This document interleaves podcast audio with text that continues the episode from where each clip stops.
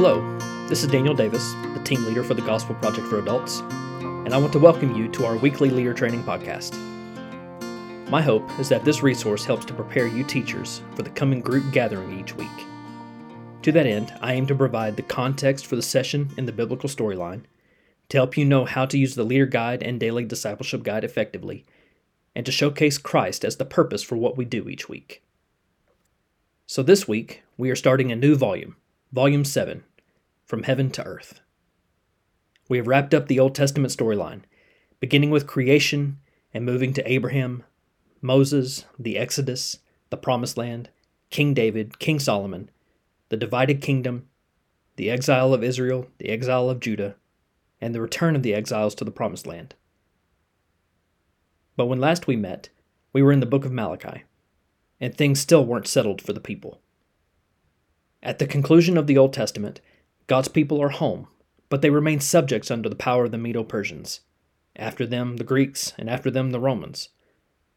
The prophets were silent, the kingdom was broken, the future was dark.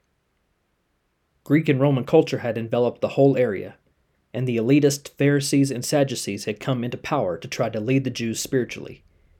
But their only real hope was the coming of the promised Messiah. But when would that be? The people of God hadn't heard a fresh word from the Lord in four hundred years. And then he spoke. With the word God used at creation to make light, seas, and land, sun, moon, and stars, fish, birds, animals, and ultimately people created in his own image, God entered into his creation with this same word. And so, as we dive into the New Testament part of the biblical storyline, we begin with Unit nineteen, titled, Here is the Lamb of God. And we begin this unit with Session one, The Savior is Born. I find the shape of this unit as a whole particularly pleasing, given that we conclude this six-session unit with our Easter session for this calendar year. We will study the crucifixion and resurrection as a part of the Bible storyline two volumes from now. Just recently, my wife and I were sharing about the significance of Easter with our children. We have traditions in our house, like many others have, I'm sure, to help instill in them the wonders of Christmas, that the Son of God would take on flesh and enter this world as a baby boy in fulfillment of Scripture.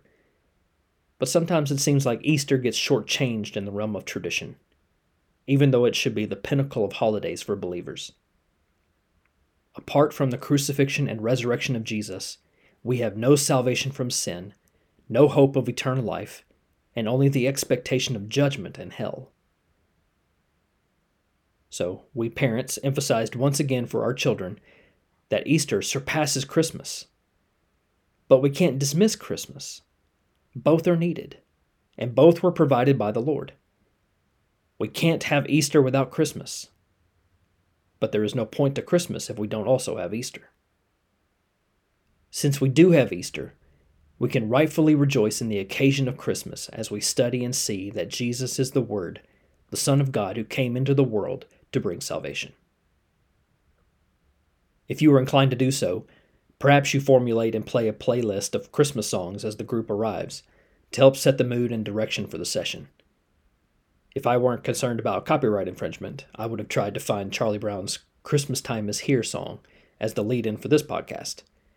But here we are, at the start of the third month of the year, and beginning with the birth of our Savior. Now, we aren't looking at birth narratives from Matthew and Luke in this cycle of the Gospel Project, but we are studying Jesus' birth from a more cosmic perspective in John chapter one. It would be wrong to see these passages in competition with one another. Rather, they complement each other. The Apostle John begins his gospel with this grand epic feel to help fulfill his purpose for writing, which is found in John twenty thirty-one, so that you may believe that Jesus is the Messiah, the Son of God, and that by believing in him you may have life in his name.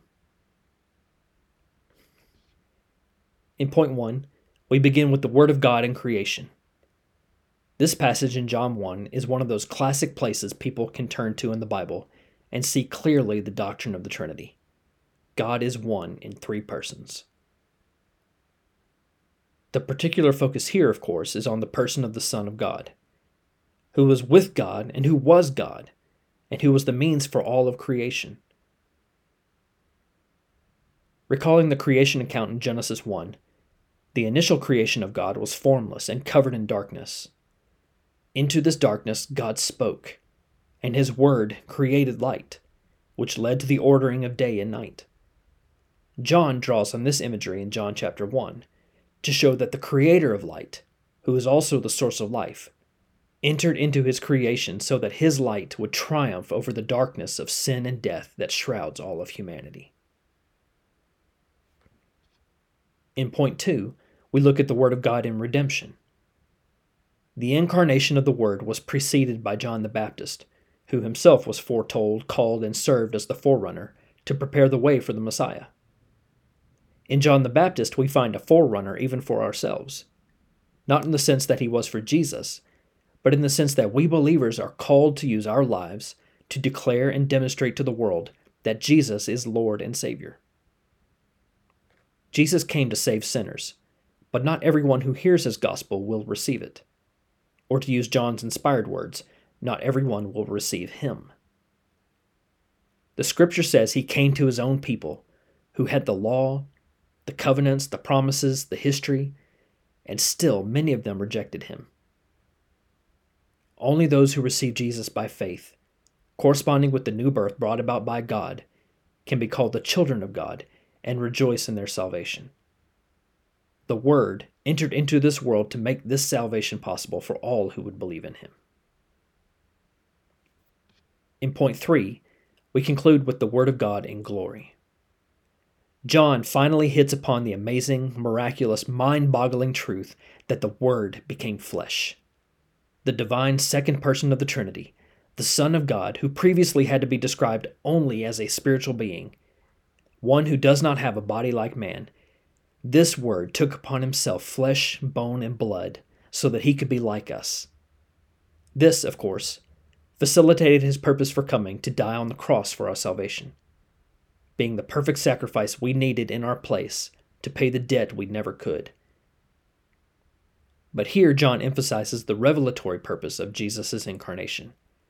Through Jesus Christ, we see exactly who God is, the glorious sovereign over all creation, who is full of grace and truth.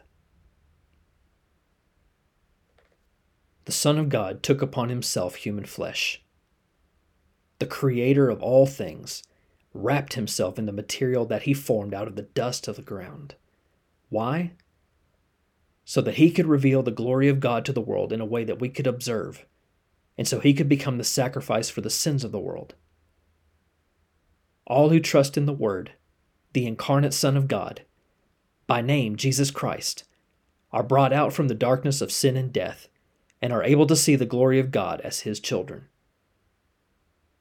For believers in this Savior who was born for us, because our spiritual blindness has been removed through Christ, we should never cease sharing the gospel with grace and truth, praying that the eyes of others might be opened as well, to see the glory of God in Christ, to believe in him, and be saved.